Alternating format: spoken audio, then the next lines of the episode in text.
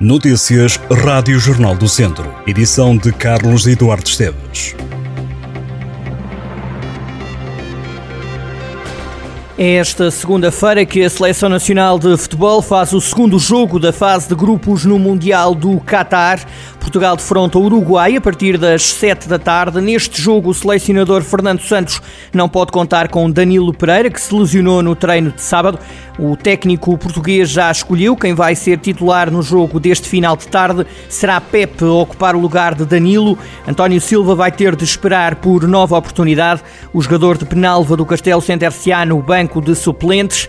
Se ganhar, Portugal garante desde já a passagem aos oitavos de final. Restará depois perceber se a seleção nacional garante ou não o primeiro lugar do grupo H. O Académico de Viseu empatou em Famalicão a um golo no segundo jogo da fase de grupos da Taça da Liga. Os vizienses estiveram a ganhar, mas consentiram o empate. Clovis adiantou o Académico no marcador aos 18 minutos da primeira parte, mas o Famalicão empatou já na segunda parte, aos 61 minutos. Com este empate, o Académico aumenta a série de invencibilidade. Os academistas estão há 12 jogos sem perder. O Académico volta à ação na Taça da Liga na próxima quinta-feira, feriado dia 1 de dezembro. O jogo é diante do Estoril. No Campeonato de Portugal, o Castro Daire voltou às vitórias. A jogar fora, a equipa de Vasco Almeida ganhou a guarda desportiva por 3-0. Niang bisou neste jogo para o Castro Daire e o capitão Marcelo fez o outro golo da vitória dos castrenses. Este triunfo deixa o Castro Daire com 9 pontos, ainda abaixo da linha de água na Série B. Na mesma série, o Reisende perdeu em casa contra o Alpendurada por 3-0. A equipa treinada por Paulo Amor mantém os 7 pontos ao fim de 9 jogos. Na Série C, o Mortágua empatou a 0 diante do Benfica de Castelo Branco e perdeu a liderança. Os mortaguenses pontuaram fora, mas permitiram que o 1 de dezembro chegasse ao topo da série. 1 de dezembro que ganhou nesta jornada, sendo assim o Mortágua soma nesta fase 17 pontos, está a 2 do primeiro lugar. Na divisão de honra, o Mangualde empatou um golo em Molelos e deixou de ser líder isolado da Zona Sul. Isto porque também este domingo o Nelas ganhou em casa ao Lusitano de Vilmoinhos por 2-0. Agora, Nelas e Mangualde repartem a liderança na Zona Sul. Vamos conferir os resultados. Molelos 1, Mangualde 1, Nelas 2, Lusitano 0, Oliveira de Frades 2, Roriz 0, Santa Combadense 0, Penalva do Castelo 5 e Voselenses 3, Canas Senhorim 0. A norte, o Lamelas voltou a ganhar. Desta vez goleou Piens por 4-0. O Sinfãs está em segundo lugar, também conquistou os 3 pontos, ganhou 3-0 ao Carvalhais. Destaque também para a vitória do Sátão diante do Ferreira Daves no derby Conselhio.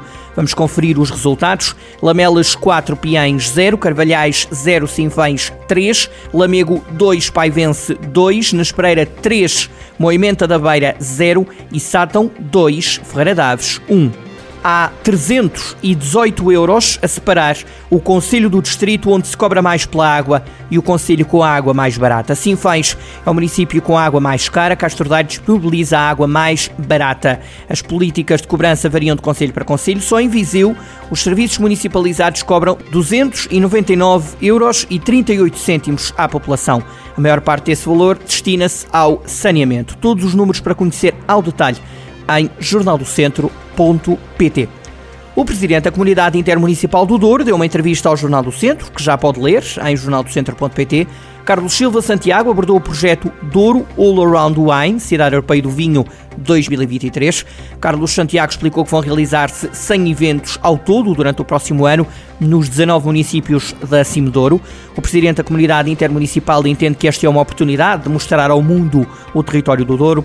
O responsável, que é também presidente da Câmara de Sernancelho, referiu que está na hora de chamar o mundo ao Douro. Carlos Santiago assinalou também que um dos objetivos é o de fazer aumentar o número de dormidas no território. A Cimedouro junta os 19 municípios. No caso do Distrito de Viseu, fazem parte desta comunidade intermunicipal os conselhos de Armamar, Lamego, Moimenta da Beira, Penedono, São João da Pesqueira, Sernancelho, Tabuaço e Tarouca.